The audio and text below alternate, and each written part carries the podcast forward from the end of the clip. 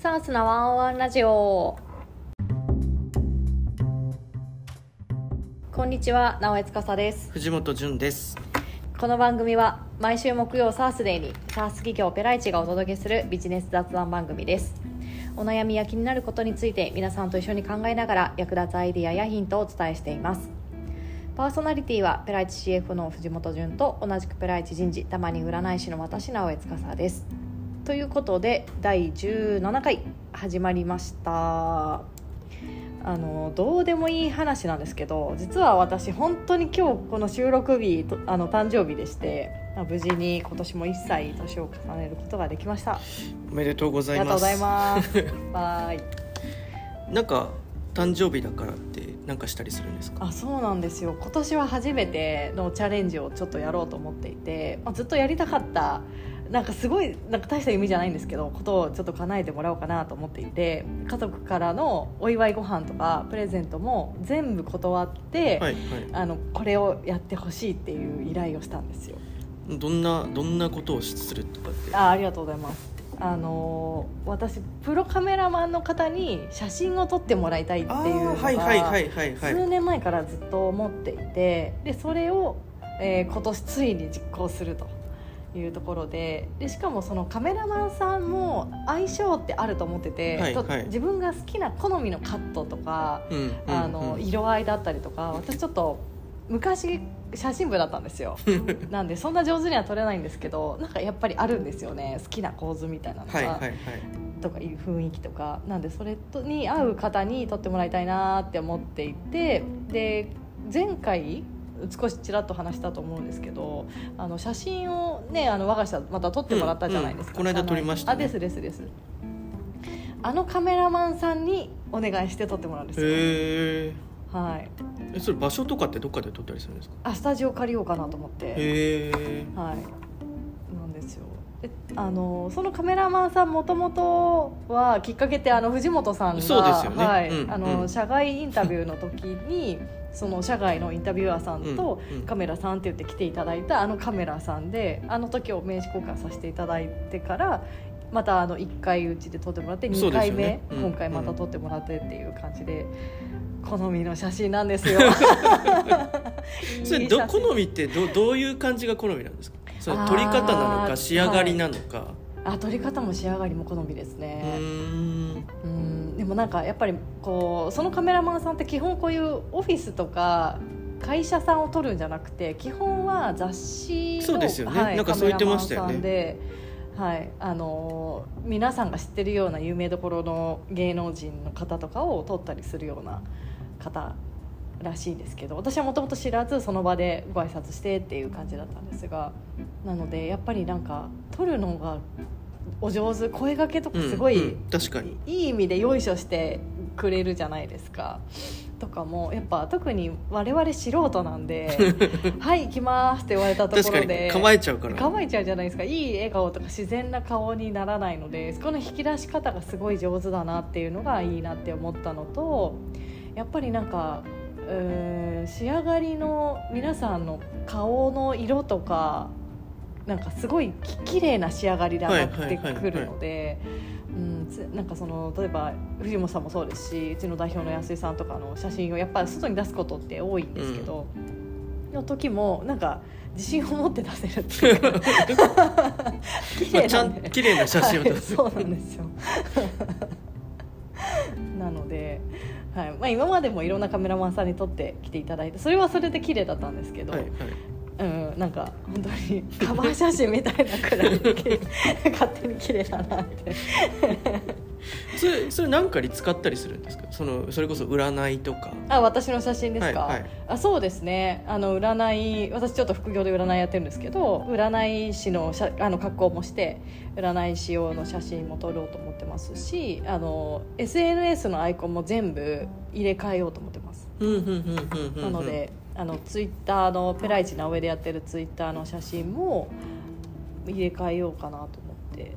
ますね。あと安井さんと代表の安井さんとあの誓ったんですけど我々はフリー素材っていう。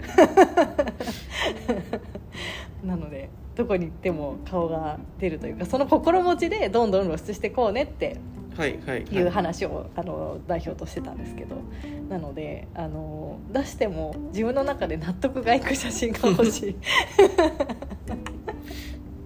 と思ってあのちゃんと自分で撮ってもらおうそれ何時間ぐらいなんですか大体。うーん結構あの関係性もあっておまけしていただくんですけど多分2時間くらいですかね。2時間写真撮り続けるってことですか？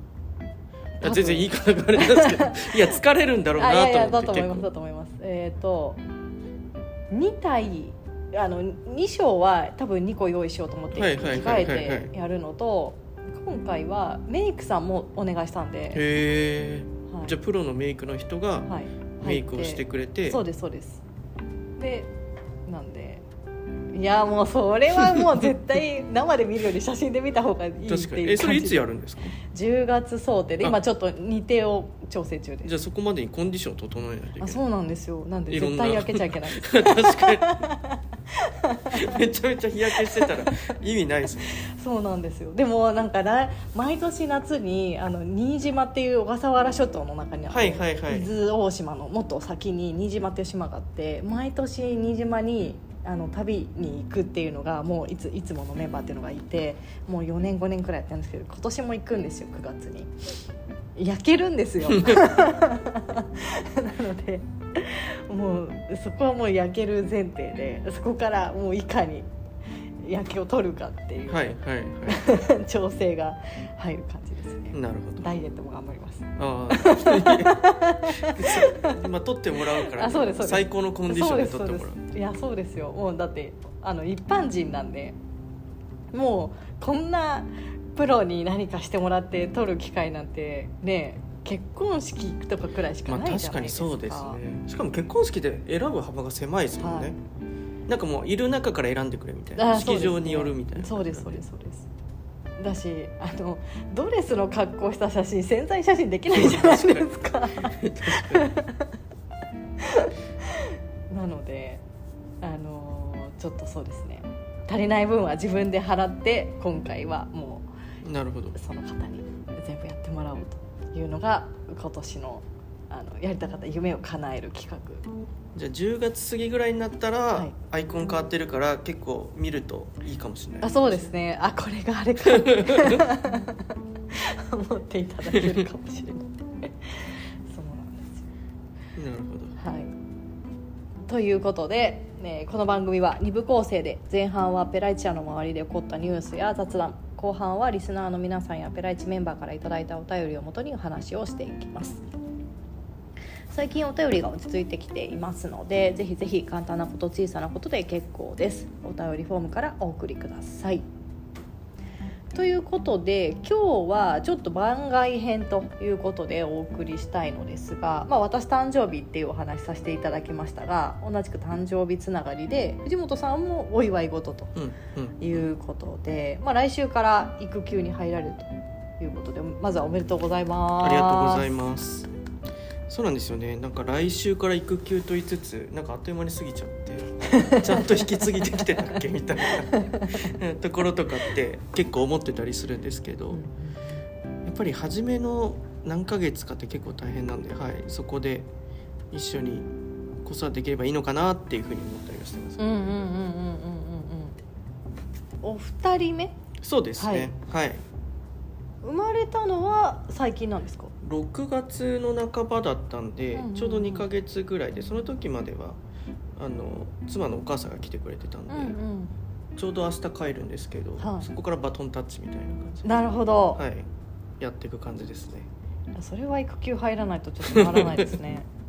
はいということで、まあ、それにちなんで、えー仕事術というところで伺っていこうと思うんですが、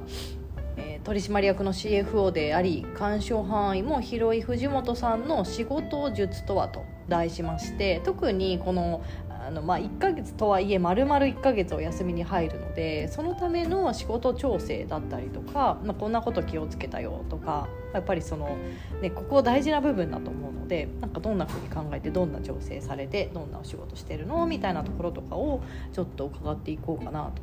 思うんですがそもそも干渉範囲って藤本さん今現状どんな感じなんですか？今そういう意味で言うとコーポレート全体なので経理労務総務人事経営企画みたいな管理部みたいな感じになるのでまあそうそうですね。結構業務範囲としては幅広かもしれないですね。うんうんうんうんうんうん。その藤本さんがお休みに入る時ってどうその部分って一旦誰がカバーする形なんですか？今回は、えー、と人事のマネージャーの伊藤さんに一部お願いをして、うん。ちょうど今回8月の組織再編でロームが人事のところに移動したりとかっていうのもあったりするので、はい。まあ、そういったところはあのこうお願いしますっていうところ例えば我々全社のミーティングとかって水曜にやってると思うんですけど、そこの司会も今回は伊藤さんにお任せしたりとかって引き結構そうですね。伊藤さんにお願いしてる部分多いかなと思いますね。なるほどなるほど、うんうんうんうん、じゃあ人事マネージャーの伊藤さんが巻き取れる部分は一旦、そうですね。はい。はい。人事マネージャーがカバーする形で。じゃない部分に関してはどうするんですか？あのある程度なんですかね引き継ぎというかこういうことをお願いしたいみたいなところは事前にお願いをしていて、うんうん。もうそこでやってもらうっていう感じ。にはなってますね、はい。当然なんか緊急事態とかあればうん。あの連絡を受けて全然対応する感じだと思うんですけれども、はい。基本的にはこう皆さんに自走していただくみたいなイメージかなとは思ってます、うんうんうんうんうんうんうんご自身でお休み取るってああ取りづらいなとかいややっぱりやめようかないやでもなみたいなお悩みとかってあったりしたんですか？そうですね。逆に言うとえ取れるよね？みたいな感じの家 家族。な1人目の時はあの前の会社だったんですけど、うんうん。育休1ヶ月ぐらい取って、うん。まあ、その多分イメージがあったんで、うん。そのままフェライチでも同じような感じで1ヶ月っていうのが多分前提としてあったのではいはいはい。だから逆に言うとそのさっき生まれてからちょうど2ヶ月ぐらい経ってるので、うん。まあ、ある程度なんかこうその期間の準備みたいなのができたかもしれないですね。さっきの仕事の調整っていうところも含めて。おーなるほど。例えばどんな準備があったんですか？そうですね。あの自分のやってることをこうダーって書き出してじゃあこれは誰に頼もうとか、うん。ここの部分はあのそのメンバーの方に頼もうとか、うんうん。なんかそんな感じでいろいろ分けていってはい。そういった形でやったりしてましたね。うーんなるほどなるほど。結構我が社でも今年あの男性の、まあ、パパさんたちが育休に入るのが続いたりですとか、まあ、過去のお悩みの中でもあの、まあ、女性からのお悩みでしたけどキャリアとその出産育児っていう部分のタイミングでお悩みでっていう方もいらっしゃったかなと思うんですけどなんかそういう方これからあのパパママになってお休みを取るっていう時のこの仕事調整でなんかアドバイスできることってあります？なんかそういう意味で言うと自分しかできない業務をなるべく作らないっていうのはでかいかな。あーなるほど、結局なんかこれ自分しかできないよねとか俗人的になっちゃうとうん、結局引き継ぐまでも時間かかっちゃうしいや逆に、うもうなんかそれ引き継ぐんだったらもう休みなくていいやみたいな多分 思っちゃう人もいるかなと思っていて、ありますね。だからそういう意味だとなんかこう極力うんこう仕組み化して俗人化しない業務の回し方っていうのは結構重要かなと思いうます。ん。特に取締役 CFO って俗人的というかふ振り先も扱う情報とかがちょっとセンシティブなものがあったりとかして、なるような部分もあるなあるんじゃないかなって思うんですけどその辺を藤本さんはどうしたんですか？そうですね。結構まあ、だいぶその前も言ってたようにちょっと調整期間があったので、うんうんうんまあ、これはこうしていきたいとか、あとは、あの急ぎじゃないやつもあるじゃないですか、はい。そういうのは例えば復帰後に対応しますとか、うんうん。なんかそういった感じでこうここまでにやんなきゃいけないこの1か月間にやんなきゃいけない休みの間にやんなきゃいけないことはうん。先にやっておくとかなんかそんな感じで結構やったりはしてましたね。うんうんうんうんなるほどなるほど。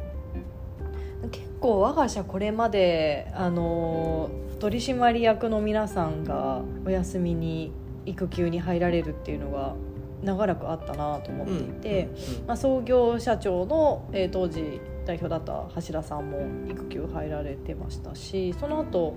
現代表の安井さんもうん。お休み入られて、まあ、藤本さんもお休み入られてっていうところがあるのでなんかメンバーとしてはやっぱ上が休み取ってもらえると行きやすいというか。はいはいはい、うん。まあそうですよね。ありますね。一番だって私たちより仕事の調整絶対大変ですからね。でも逆にそれってじゃあ仕事俗人化してませんかっていうところの問いかけにもなるかもしれないですね、あー。そうですね。これを機に見直すとかももしかしたらできるかもしれないですね、ちなみにその書き出したりとか先々のこと考えたりとかってあの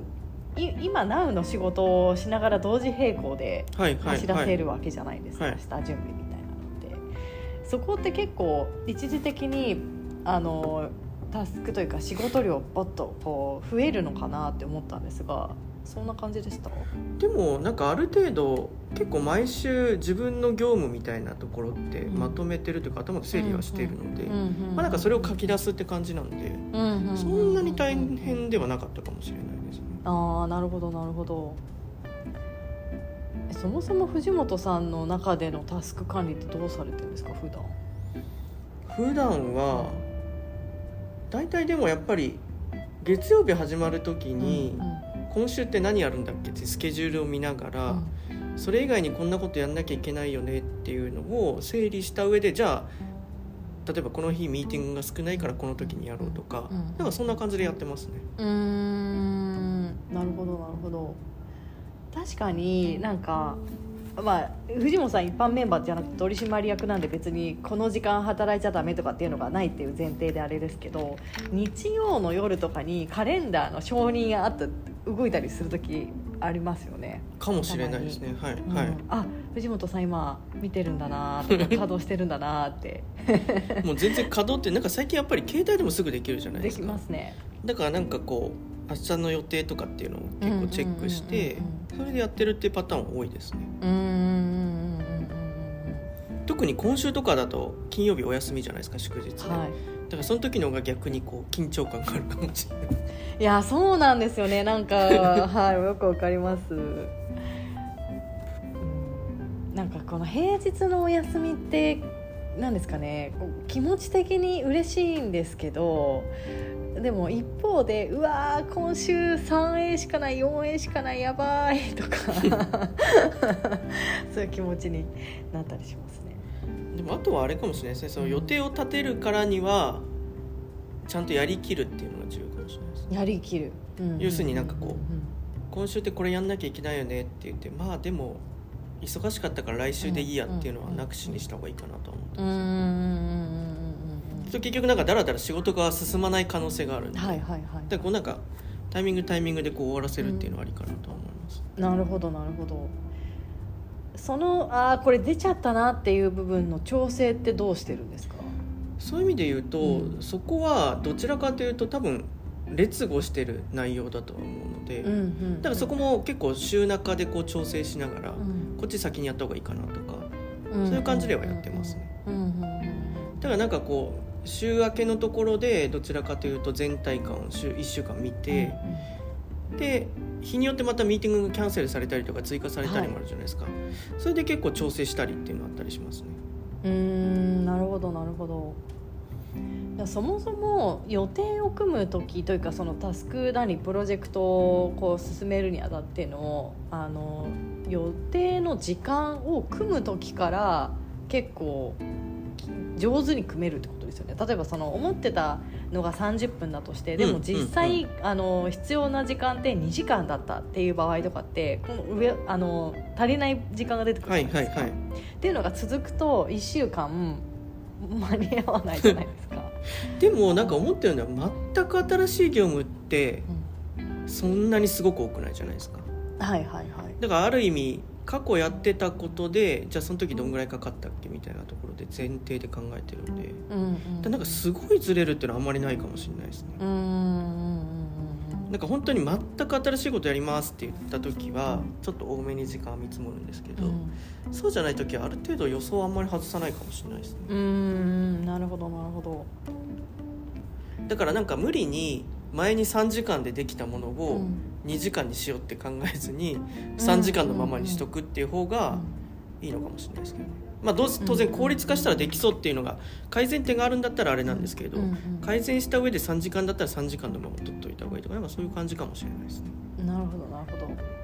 なんかちょうど今あの私今改革中なんですよ、はいはいはい。仕事の仕方を改革中でいくつか本読み始めたりとかしてるんですけどなんかやっぱり本読んだりとかいろんな方のお話聞いて最近思うのはみそは予定とかタスクを立てるスケジューリングの時点がなんか一番大事なのかなって最近思ってて、うんうんさっき言ったみたいに見積もりと実際かかった時間がやっぱり大きくなればなるほどそれが逆になんか思ってたよりも全然かからなかっただったらいいんですけどはいはいはいそうじゃない場合ってもう巻き返しできないというかうんそこがなんか結構ポイントなのかなって思って今の質問だった感じです。なんかもしかしたらあれじゃないですか予定組む時に、うんなんか本当は3時間かかるけど2時間でやろうって言って組むのがよくないじゃないですかあーそれあるかもしれないですね。で結局3時間かかりましたってなったら別にそれって予定通りじゃないですかある意味。本当だったら、はいはいはい。でもそれって1時間ビハインドしてるから なんかできてないみたいになって他を圧迫する可能性があるなと思って、なんかそこかなとは思いましうんうんうんうんうんうんうん。そこのスケジューリング立てるところって藤本さんは若い頃の藤本さんは何か意識をされたりして身についたところなんですか？そうですね。結局自分の時間を作りたいってなったかもしれないですけどね考える時間とか。はいはい、だからそのためにどういうふうにやったらいいかっていう前提で考えてたかもしれないです。あ時間を取るためにじゃあどう効率化できるのかっていうこそうですとです。かね。とかどう予定組むかとか、うんうんうん、そうするとここに余白が生まれるんでそこでなんか違うことしようとか。うんうん。なんかそういう感じだと思いますね。うんうんうんうんうん確かに。でもこれ私の完全にうなんか私ワンオンワンみたくなってますけど あの仕事って終わりないじゃないですか。それで私いいと思ってるんですけど、うん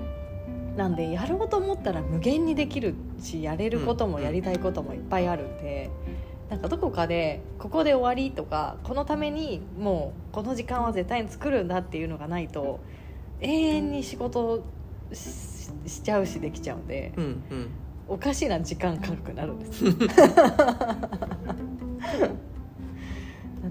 そうですね。あのどこかで線を入れるというか絶対にこれはこうするとか自分の時間は取る。何時に上がる、ね。みたいなのは、うん。やっぱりどこか決め打ちした上であのやっていくっていうのが多分今言ってた永遠にできちゃうっていうのがもしかしたら間違いかもしれない。永遠にできないんで 大体期限があるんでね。あそうですね。そうですね。だからそう考えるとそうかもしれないですね。そうですね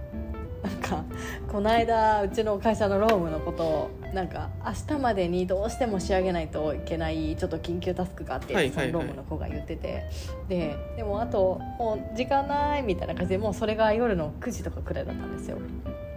たまたま会社に2人でいて、はいはい。ででその時にあのなん「なんとかちゃん大丈夫だよ」って私が言って「えなんでですか?」って「明日の朝9時までだったらあと12時間ありますよ」って。それ直江さんだけ 言われたんですけど。ちょっとそういうところかもしれないです、そうですね、はい、だからなんか結構自分の時間を取るっていうのも結構重要うんだと思います、だから仕事中心に考えるっていうよりかもそこのバランスかもしれないです、うんああそうですね昨今ライフワークバランスなんて言われてもうね長いですけど。はい。ワークワークですね。だから仕事だからいけないとかっていうとあれじゃないですか,、うんうんうん。そうじゃなくて仕事を終わらせるからいけるみたいなそんな感じに変えていくのがいいのかもしれないですけどね、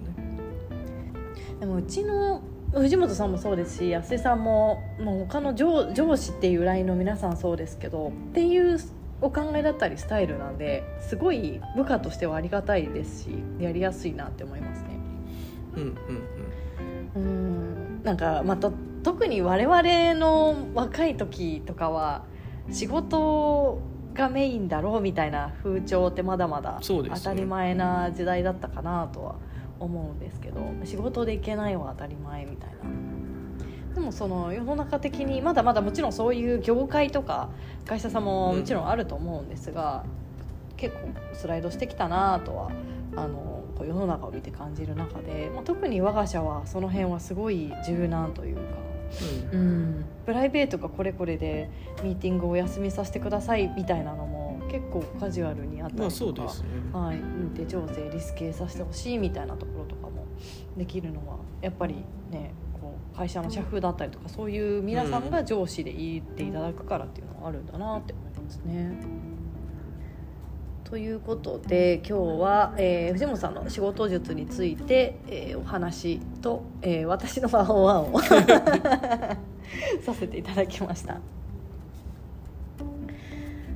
この番組ではリスナーの皆さんのお悩みや気になることを募集しています概要欄にお便りフォームのリンクを貼っていますのでそちらからどしどしお送りください。また来週からしばらく藤本さんがお休みなので私の、えー現上司藤本さんの他にも、えー私上司がいるんですが、まあ、その上司ですとか、えー元上司を週替わりにお呼びして普段のワンワンのように上司たちと一緒に考えながら役立つアイデアやヒントをお伝えしていきます。仕事やキャリアのお悩みの他にもコツや日常生活考え方など相談するほどではないけどどうしているのかなという小さいお悩みもウェルカムです。ぜひともお気軽に送ってください。